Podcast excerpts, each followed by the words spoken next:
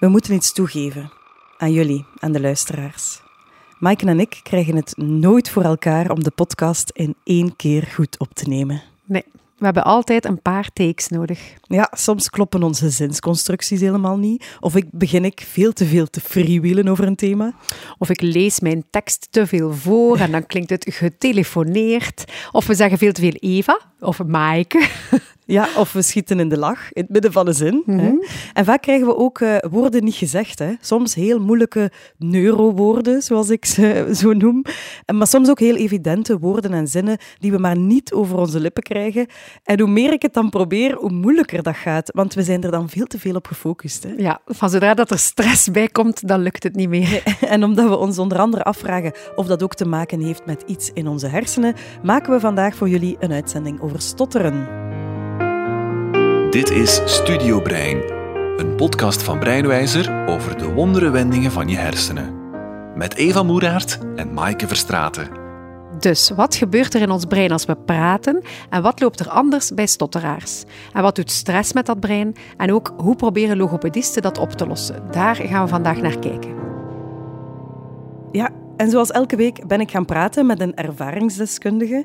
En ik moest niet zo ver fietsen deze week, want ik ging op bezoek bij Fredo. Dat is een man begin de 40 eh, uit Gent. En hij vertelde me wat zijn allereerste stotterherinnering is. Goh, Ik vertel dat niet graag.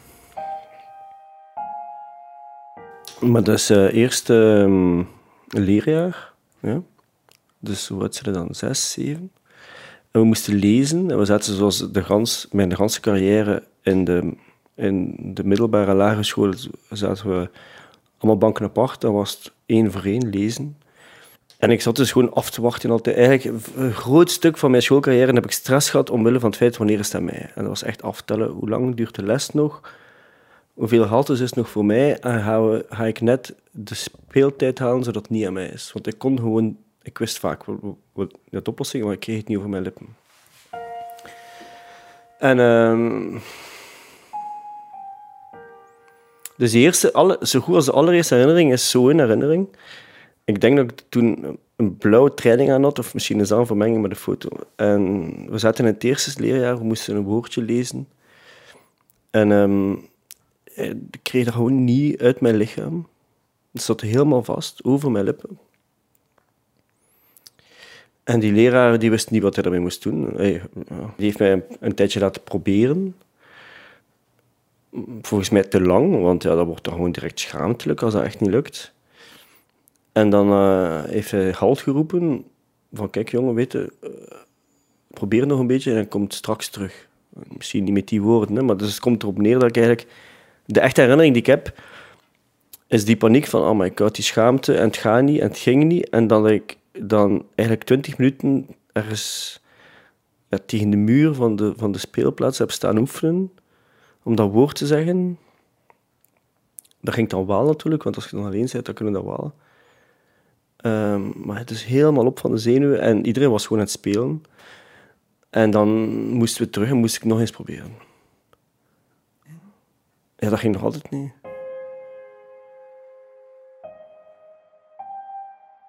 Een van die eerste weken op de lagere school direct begrijpen dat je een outlaw bent. Dat je echt letterlijk met je rug tegen de muur staat en de rest heeft plezier en je weet straks word ik weer uitgelachen. Mijn reactie was gelukkig eh, ehm, niet zelf andere mensen onder mij zoeken. En eh, ik, heb dat wel, ik heb al een beetje geëxperimenteerd van kan ik aandacht afleiden en meer ehm, en ook andere mensen uitlachen. Maar dat voelde gewoon niet goed, dus mijn reflex was eerder een sociale reflex, van we gaan te samen andere mensen helpen, of gewoon opvallen, of zo de specialen uithangen. Alleen ik vind dat gelukkig, omdat ik mezelf niet graag zou zien, moest ik eh, een pestkop geweest zijn. Ik wil eigenlijk al heel tijd pestkop zeggen, maar ik krijg het niet over mijn lippen. Dat doe ik dus nog altijd, hè. woorden ontwijken. Dat is zo'n red flag. Als je, eh, als je praat en je vormt een idee van wat je wil zeggen, weten, ja, ik heb beslist toen ergens in mijn jeugd, ik wil geen pestkop zijn. Dus die zin die, die dient zich aan. En uh, het is nu ook omdat we over stotteren praten, dat ik er redelijk zenuwachtig over ben. Uh, waardoor dat mijn ademhaling zo heel op, zo, uh, scher, zo gespannen staat, een brace impact. Het is gelijk dat je op vakantie zou vertrekken en uw, uw collega zegt of uw baas van ah, na je vakantie gaan we een evaluatiegesprek doen. Weet je, wat? je weet gewoon van, de, de, of op weekend, de hele weekend ga ik daarmee bezig zijn. Je wordt gespannen, dus ik... Ja. Ja, Maaike, we horen Fredo hier zeggen dat hij bepaalde woorden niet uitgesproken krijgt, hè, zoals pestkop. Uh, jij hebt onderzocht hoe dat komt, hè, hoe dat werkt in ons brein. Goh, tenminste, ik zal eerst iets vertellen over hoe wij praten en hoe mhm. dat bij ons werkt in ons brein. Want praten lijkt iets super normaal en heel eenvoudig, maar in een fractie van een seconde, eigenlijk als je begint, gaan er verschillende hersengebieden aan het werk. Ja. Er is een, um, een, een, prefrontaal deel, we noemen dat sappig de voorhoofdskwabben van je brein. En daar wordt eerst en vooral bepaald wat je wil zeggen. Dus er gaat informatie vanuit die prefrontale delen naar de, het centrum van Wernicke, dat is het centrum waarmee je taal begrijpt, en het centrum van Broca, waar je taal mee maakt. Mhm. En die twee op hun beurt sturen dan communicatie naar de bewegingscircuits om je mond en je keel en je lippen aan te sturen. Dus zo werkt het normaal. En bij stotteraars gaat er vermoedelijk iets mis in de uh, overdracht tussen al die verschillende hersengebieden. Maar om dat precies goed te snappen, ben ik langs geweest bij Dirk de Ridder. Dat is een neurochirurg mhm. die verbonden was vroeger aan de Universiteit van Antwerpen, maar al heel lang in Nieuw-Zeeland werkt. En gelukkig even hebben we hem kunnen strikken tijdens een zeldzaam bezoek aan Vlaanderen. Yes. Hij legde ons haarfijn uit wat er gebeurt in het brein bij een stotteraar. Ja, wat er bij een stotteraar gebeurt in de hersenen is dat de spraakgebieden die informatie krijgen vanuit de voorhoofdskwab naar de motoren uh, output, dus naar uw keel en uw lip, naar uw spieren, dat daar een probleem is in de verbinding en de communicatie. Dus in principe wat er gebeurt is dat je eigenlijk al begint te spreken voor de informatie van wat je moet zeggen toekomt. En dan heb je maar één oplossing en dat is wachten tot die informatie toekomt. En dat ga je doen door te wachten, door pauzes in te lassen, of door te beginnen stotteren, door hetzelfde woord of lettergreep of zelf klinker of medeklinker te gaan herhalen tot de informatie toekomt.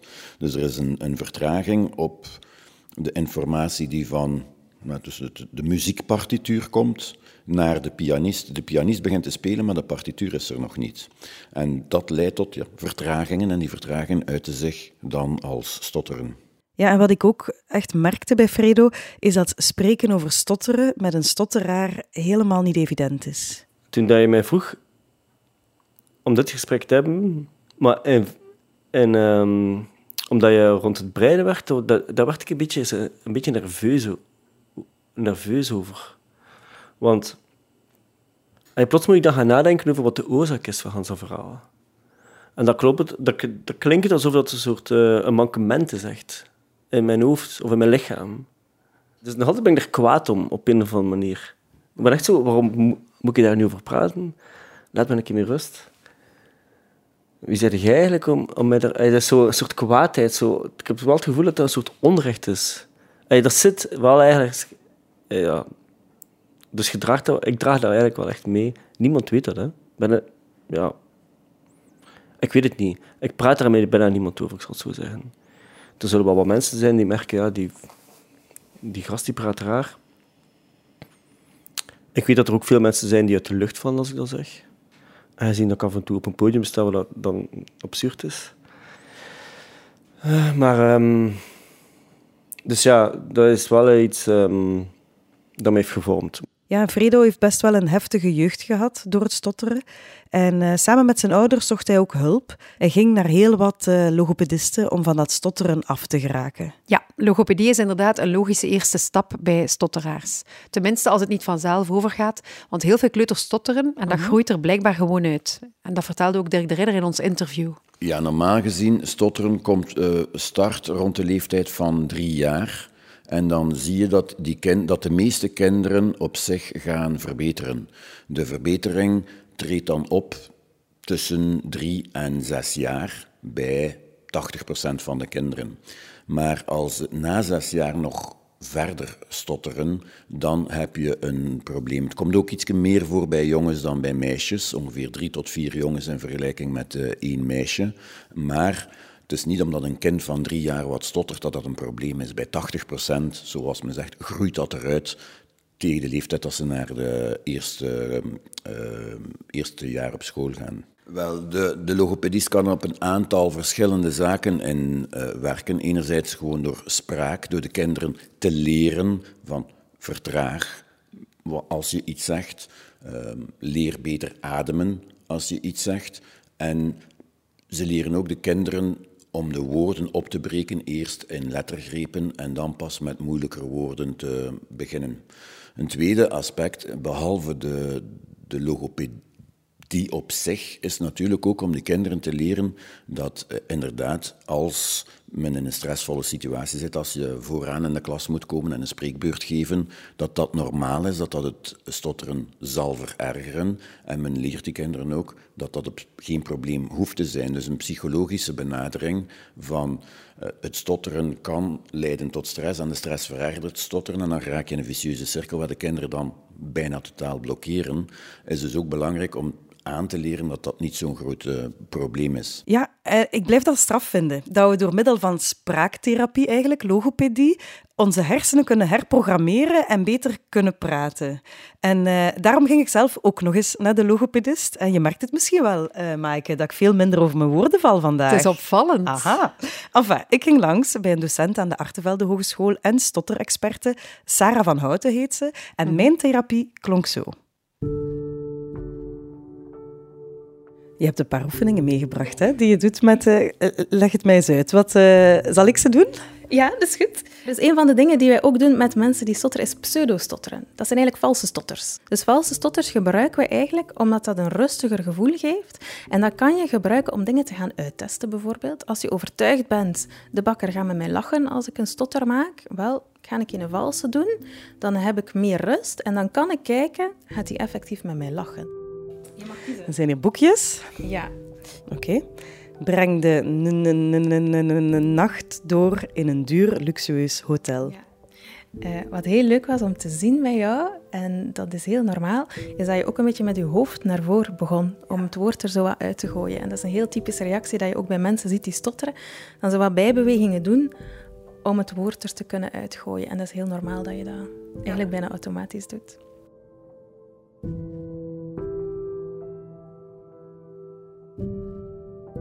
Wat ik ook merkte bij Fredo, is dat hij niet eens wist dat dat iets in zijn hersenen was. Ja, dat valt mij ook op dat er veel mensen zijn die dat niet weten, dat dat inderdaad iets in de, in de hersenen is.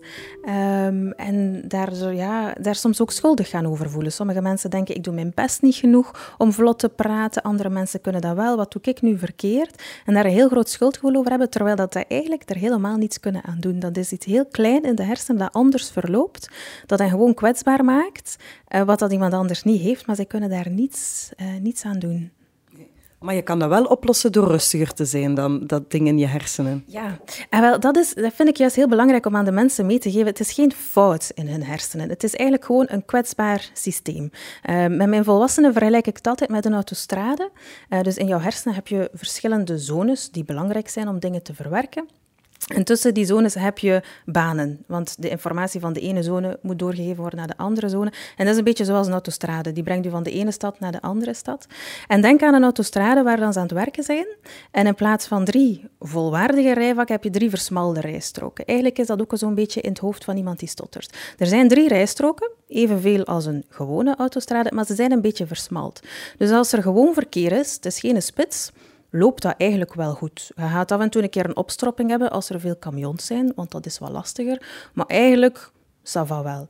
Maar is er veel verkeer, ben je snel aan het praten, wil je je boodschap heel veel informatie daar gaan instoppen, dan loopt het vast. En dan krijg je file, dan kan je botsingen krijgen en dan heb je stotters. Maar eigenlijk heb je een grotendeels volwaardig systeem. Het is alleen een beetje kwetsbaar voor als er druk verkeer is. Dus ik ga er een woord uitnemen, hè. En ik moet dat dan... Oh, dat is echt moeilijk eigenlijk. Het is een man of een vrouw. En um, je, je moet erbij drinken. En eh, het drinken zit in een fles. En je giet dat drinken dan in een glaasje. En dan uh, drink je daarvan en dan praat je daarover. Welke smaken dat drinken heeft. En um, in een restaurant lopen die mensen ook rond. En die brengen dan die fles en dat glaasje naar jou, die gieten dat uit en die vertellen dan eigenlijk van waar de drank komt en zo. Is het een sommelier? Yes! Want ik mocht dus alcohol, wijn en proeven niet gebruiken. Super moeilijk eigenlijk, ja. Ja. Eigenlijk is deze oefening, daarom ik gebruik het met mijn cliënten vooral voor spreektechnieken te oefenen, maar deze is een goede voor de omgeving van mensen die stotteren. Uh, voor ouders, partners, vrienden, om te ondervinden hoe, hoe dat iemand die stottert soms eigenlijk dubbel aan het denken is. Die is aan het denken wat hij wil zeggen, maar tegelijkertijd ook aan het denken over de woorden en, en zinsbouw en wat kan ik aanpassen en kan ik andere woorden gebruiken. En dat neemt heel veel uh, plaats in hun hoofd op. Er zijn echt cliënten die bij mij komen, ik wil meer rust. Ik wil niet per se iets aan mijn stotter doen, maar ik wil gewoon meer rust in mijn hoofd, want het is zo lastig. Goed gedaan, jong Eva. Merci. Die logopedisten zijn gelukkig ook halve psychologen, toch? Hè? Ja. Want zoals we horen zijn ontspanning en rust en het verminderen van stress superbelangrijk voor een stotteraar. Mm -hmm. En Dirk de Ridder had het daar ook over, over de impact van de stress op het brein en spreken en hoe dat met elkaar samenhangt. Ja, en dat komt omdat de hersengebieden die betrokken zijn bij het belonen van iets dat je goed doet, en zo leer je uiteindelijk, telkens als je iets goed doet, krijg je een beloning. Die gebieden die zijn betrokken bij het leren vlot spreken, maar zijn ook betrokken bij uw stress. Dus het, het gebied dat, er, dat ervoor zorgt dat je een uh, negatieve beloning krijgt, dus punishment of hoe dat je het ook wilt noemen, dat, uh, datzelfde gebied zorgt ervoor dat je, een, um, dat je dopamine-niveau ook gaat stijgen. En als dat gaat stijgen, ga je meer stotteren. En dat zijn eigenlijk overlappende circuits. Uh, terug naar Fredo nu. We horen al heel veel over zijn lagere schoolperiode, maar in zijn tienertijd, in de secundaire school eigenlijk, begon een en ander toch te veranderen voor hem. Mm -hmm als je zes of zeven bent, dan, en dan wordt iets dat je, en groeit op en dat is iets dat je hebt en de rest niet, dan um, heb je wel wat tijd om, dat, om, te, om je aan te passen aan je gebrek. Dus tegen dat ik dan uh, een puber was, was dat ja, volledige angst. Uh, sociale angst ook. In het middelbaar was dat, werd het niet makkelijker. Integendeel, dan begint ook te, ja, dat speelde ook nog hormonen mee, dat begint sowieso te revolteren. Dan werd ik een stukje slimmer ineens. Je hersenen worden wakker, dus je, je wilde ook systemen in vraag stellen. Dat werd er niet makkelijker op. Op een zeker moment, in het vierde, ben ik blijven zitten, want ik, deed ook, was helemaal in onvrede met het schoolsysteem. Um, ik denk dat ik op dat moment geen leuke leerling was. Gelukkig is er dan één leraar met wie je wel bevriend bent en die je er doorhaalt. Leraren zijn fantastisch, goede leraren. Maar in ieder geval, in het vijfde, het vierde, toen dat ik een beetje zo uh, mezelf aan het vinden was en ook een manier om te, uh, aan ontdekken was om wel te kunnen praten en eigenlijk mezelf uit te drukken, want daarover gaat het. Hè. Toen dacht ik wel van, kijk, ik ga overleven, maar ik ga nooit kunnen studeren en toen niet. Want um, ja, die examens zijn mondeling. En ook al weet ik het, ik ga het toch niet kunnen zeggen. Dus ik ga gewoon op zoek naar een andere school.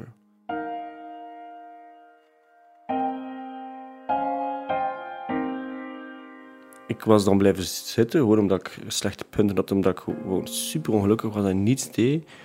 Waardoor dat je plots de oudere bent in de klas en dat je meer zelfvertrouwen hebt.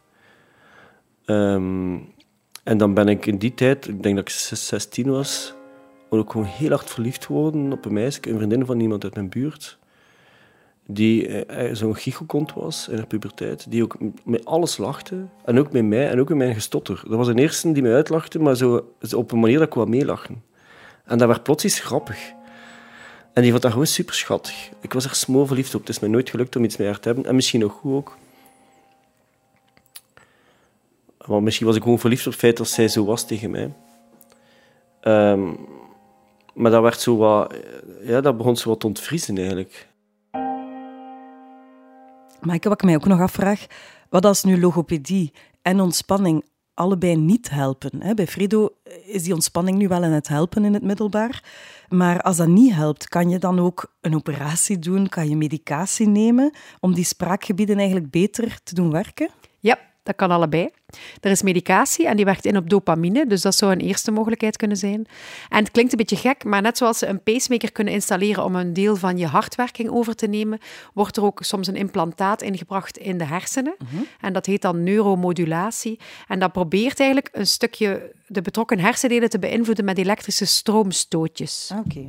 Nu, zo'n operatie is natuurlijk zeer ingrijpend en er zijn gelukkig ook andere vormen van neuromodulatie die minder invasief zijn. Neuromodulatie bestaat uit twee verschillende methodes. Enerzijds de invasieve, en dat zijn dus de implantaten in de hersenen, zo, die eigenlijk ook afgeleid zijn van de pacemaker. Dus de, de bedrijven die pacemakers op de markt brachten, dachten dan, ja, waarom als we het hart kunnen stimuleren, kunnen we ook de hersen stimuleren.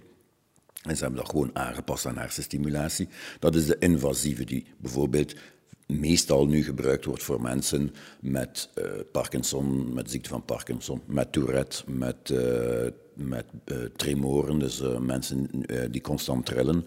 Dus dat is de invasieve. Nadeel daarvan is dat dat een operatie vereist. Je hebt ook niet-invasieve neuromodulatie. En niet-invasieve neuromodulatie wil zeggen dat je de prikkels niet rechtstreeks in de hersenen aanbrengt, maar door de huid en door de schedel, en waardoor dat de prikkels dan ook in de hersenen toekomen. Dus je hebt die minder ingrijpende vormen van neuromodulatie, waarbij je een apparaat, een soort hoed is dat dan, of een soort haarband, of ah, zo'n magnetische... Uh, Badmuts. Echt. Draagt dat via de hoofdhuid magnetische of elektrische prikkels geeft. En Eva, er bestaat zelfs nog een derde vorm van neuromodulatie. En die is interessant omdat die de hersenen actief probeert te veranderen door iets aan te leren. En dat noemt dan neurofeedback. En neurofeedback is een mechanisme wat als voordeel heeft op de andere twee, dus die directe hersenstimulaties, is dat neurofeedback de hersen echt iets aanleert. Het is een, ehm, een, wat men noemt een operante conditionering. Dat is het, uh, het verhaal van Pavlov en zijn honden. Dat is een iets andere vorm van uh, conditionering, maar trekt er heel goed op. En de, het komt erop neer, net zoals Pavlov uh, de honden een, een belletje liet horen telkens voordat eten kwam. Na een tijd wisten die honden, als het belletje rinkelt, gaat er eten komen en begonnen ze al te kwijlen op het belletje, wat ze natuurlijk in het begin niet deden. Voor uw hersenen is dat hetzelfde. Wij zeggen aan de hersenen, dit is goede hersenactiviteit.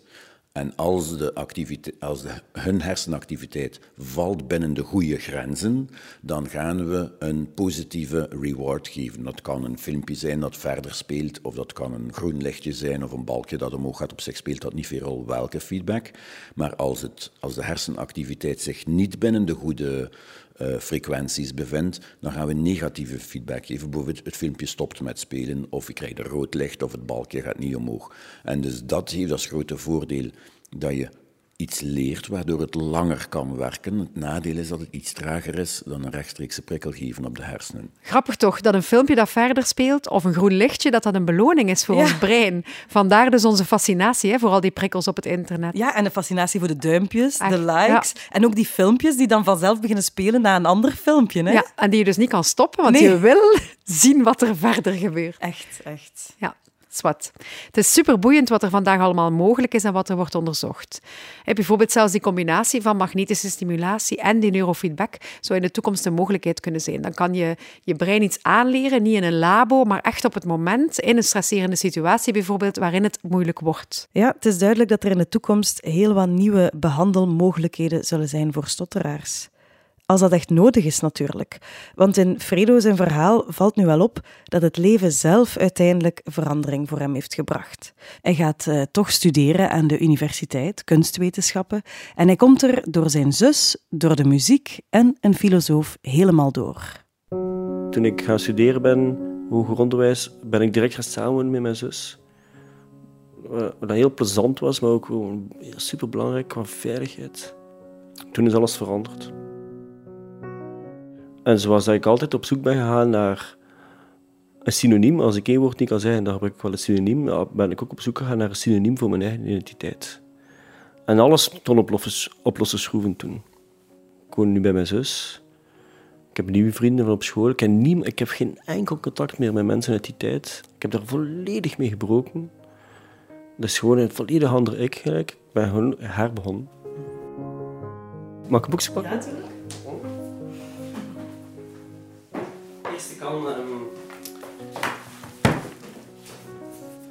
Kunstgeschiedenis, filosofie. Leren dan over de censuur. Hè? En de...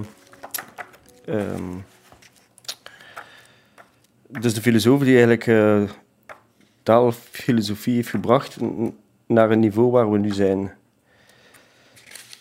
Ik zou het moeten lezen om het nog goed te kunnen vertellen voor je podcast. Maar het komt erop neer dat hij een ontkoppeling maakt tussen de betekenis, het betekende en de betekenaar. Hm? Uh, als, je, als je op de grond zit en je gebruikt je stoel als een tafel, is je stoel nog een stoel. Maar dat heeft echt veel betekenis voor mij. Toen dat ik dat zag, dat er een soort filosofische school was voor wat, wat eigenlijk voor mij een overlevingsmechanisme was. Om te kunnen praten en te kunnen uitdrukken wat ik wou als vriend en broer. En dat is toen dat ik zag dat er een soort theoretisch model was voor wat ik gebruikte om, om te beseffen wat ik naar wil verwijzen, hoeft niet dat woord te zijn. Want dat woord, ik kan dat niet zeggen. Dat zit vast in mijn longen, dat gaat er niet uitkomen in mijn lippen. Maar ik kan wel min of meer uitdrukken wat ik wil als ik daar rond cirkel, ja. ontwijken. Uh, en bon, ja, dat was al in de jaren 50 of zo, ik weet niet wanneer beschreven. Dat was wel zoiets van: oh, wait a minute. That's me. Dat heeft gigantische invloed gehad op mij. Zo'n erkenning dat wat ik aan toen was niet echt een ziekte was, maar eerder een talent. En dan zijn er ook nog een paar heel grappige eh, macro-economische aspecten die daarin meespelen. Want namelijk was, ben mijn, mijn hele middelbare schoolperiode heel hard verliefd geweest op muziek, omdat dat een manier is om je uit te drukken zonder dat ik moest spreken. Uh, ze zeggen dat dan, als je stottert, proberen te zingen. Op een zeker moment was ik zo kwaad op de wereld dat ik zelf erin sloeg om ook te, uh, al zingen te stotteren. Omdat ik wil bewijzen, mijn probleem overstijgt zelfs uw trucje. Hm. Maar muziek was echt een uitvlucht, een uitvlucht. En dan ging ik naar Tunif en dan waren er net veel mp3's en uh, peer-to-peer networks. En ik zat dus nachtenlang te zoeken naar muziek. En ik ben helemaal in zo'n muzieksfeer gedoken. Um, en beginnen draaien. En dat was dan mijn manier om uit te drukken. Dan was ik een DJ plots. En toen was ik niet meer Frederik, maar Fredo. En ik, ja, dat praten was gewoon minder belangrijk. Ja, zo ken ik hem ook, eh, DJ Fredo. Maar uh, ik ken Fredo ook van op de VRT, waar hij heel grote events organiseert, zoals onlangs Media Fast Forward. Uh, ik was er ook trouwens. Hallo. Hallo. Welcome at Media Fast Forward. My name is Fredo and I'm the curator of this day, this festival. We're going to do this day in Dutch and English. Ja, en Fredo heeft ook een boek geschreven onlangs over ethiek en technologie. Hij doet daar heel veel lezingen over, dus hij staat eigenlijk heel veel op een podium. Hij cureerde een tentoonstelling over robots in het Designmuseum in Gent. Op zijn website noemt hij zichzelf een digitaal humanist. En Fredo is ook niet de enige stotteraar die in de schijnwerpers gaan staan is. Dat gebeurt blijkbaar wel vaker. En dat vertelde ook Dirk de Ridder ons misschien het meest gekende voorbeeld uit de oudheid was uh, Demosthenes. Dat was een redenaar, dus die moest constant praten. En die heeft geoefend door op het strand uh, stenen die door de zon waren opgewarmd in zijn mond te steken en daardoor te praten. Men zegt ook van Mozes hetzelfde, dat hij een, een hete kool in zijn mond stak om uh, beter te kunnen communiceren. Maar heel veel andere succesvolle zowel filosofen als, Aristoteles, als wetenschappers zoals Newton, eh, Darwin en, en dergelijke meer, maar ook uh, politici. Churchill was een stotteraar. Uh, het meest bekende voorbeeld is waarschijnlijk koning uh, George VI van Engeland, van The King's Speech, de film die er gekomen is. Maar ook een aantal heel bekende acteurs, zoals Julia Roberts, Nicole Kidman, Samuel L. Jackson, Rowan Atkinson. Die stotterden allemaal. Het grote voordeel van een filmster uh, of van een uh, politicus is dat je zou kunnen zeggen, wel, zij moeten alles voorbereiden, dus ze kunnen het als het ware aflezen, waardoor het minder een probleem is. Maar dat geldt voor een beperkte, uh, in beperkte mate natuurlijk voor een redenaar of een politicus die vragen krijgt, is dat, is dat niet zo evident. Je kan niet alles voorbereiden. Dus je kan er ook een, een sterkte van maken, omdat het extra kracht vergt om bijvoorbeeld uh, stressweerstandiger te worden. Om te zeggen, desondanks het feit dat het voor mij een probleem is, ga ik er toch, uh, ga ik dat probleem overkomen. Maar je ziet dat bij, uh, dus bij zowel mensen uit de wetenschappers, filosofen, filmsterren, politici. Dus het kan voor een groot aantal mensen een sterkte zijn, zijn en toch zal ik tonen dat ik het kan. En aangezien ik al mijn leven oefen met manieren te vinden om wat, er in mij zit naar buiten te, krijgen, is of dat ik dat nu op een podium doe of niet, dat, dat, maakt niet uit. Die oefening heb ik al gedaan. Zoals ik zei, probeer dat nu zo weinig mogelijk te thematiseren, te articuleren zelf. En dat echt als een talent te zien. Dus um, eigenlijk vragen veel mensen me vaak, wat, wat, wat was uw opleiding? En uh, ik heb veel geleerd tijdens mijn opleiding. En het is nu pas voor het eerst in mijn leven dat ik min of meer iets doe dat met mijn opleiding te maken heeft. Maar de, ik denk dat mijn grootste opleiding juist afleiding was. Dus ik gebruik dat nu wel echt wel als een, een soort moske of een grond of een basis of zoiets, of een grondstof om, om te kijken van wat kan ik hier betekenen in die nieuwe wereld. Eigenlijk ben ik wel dankbaar. Ze. Tegelijkertijd ben ik nog altijd onzeker daarover. Maar ja. Het laatste dat ik nog ging vragen, maar we waren eigenlijk al aan het antwoorden. Hadden eigenlijk liever niet gestotterd vroeger? Want dan ging er in een heel andere vrede, een heel ander verhaal. Dat is misschien nog Frederik geweest. Goh, bijna altijd spontaan gezegd, ja, absoluut. Um, maar ik vind dat gewoon een domme vraag eigenlijk. Ja, maar kijk wat er daar op mijn muur hangt. Zeker? The past is now useless. Ik probeer echt vooruit te kijken en niet, niet achteruit.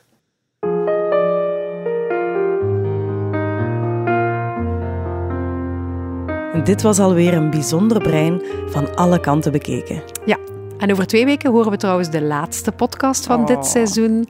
En dan gaan we kijken naar het, de getuigenis van Floris. En die leidt aan epilepsie. Maar springt toch nog heel graag op zijn koersfiets. Ja, tricky wel. En we gaan dan zelfs in een labo kijken ook. Uh, om te onderzoeken of honden epilepsieaanvallen kunnen voorspellen. Hmm.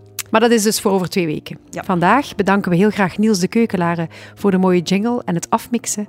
En Sander Lambrecht voor de soundtrack. Ja, en we vallen in herhaling, we weten het. Maar we willen graag nog veel meer luisteraars bereiken. Dus spread the word, stuur de podcast door, deel ze met al je vrienden. En vooral schrijf een recensie in iTunes. Voilà. Zeg, en deze keer hebben we alles opgenomen in één take. voor wie het wil geloven. Tot de volgende. Dag. Studio Brein, een podcast van Breinwijzer over de wondere wendingen van je hersenen.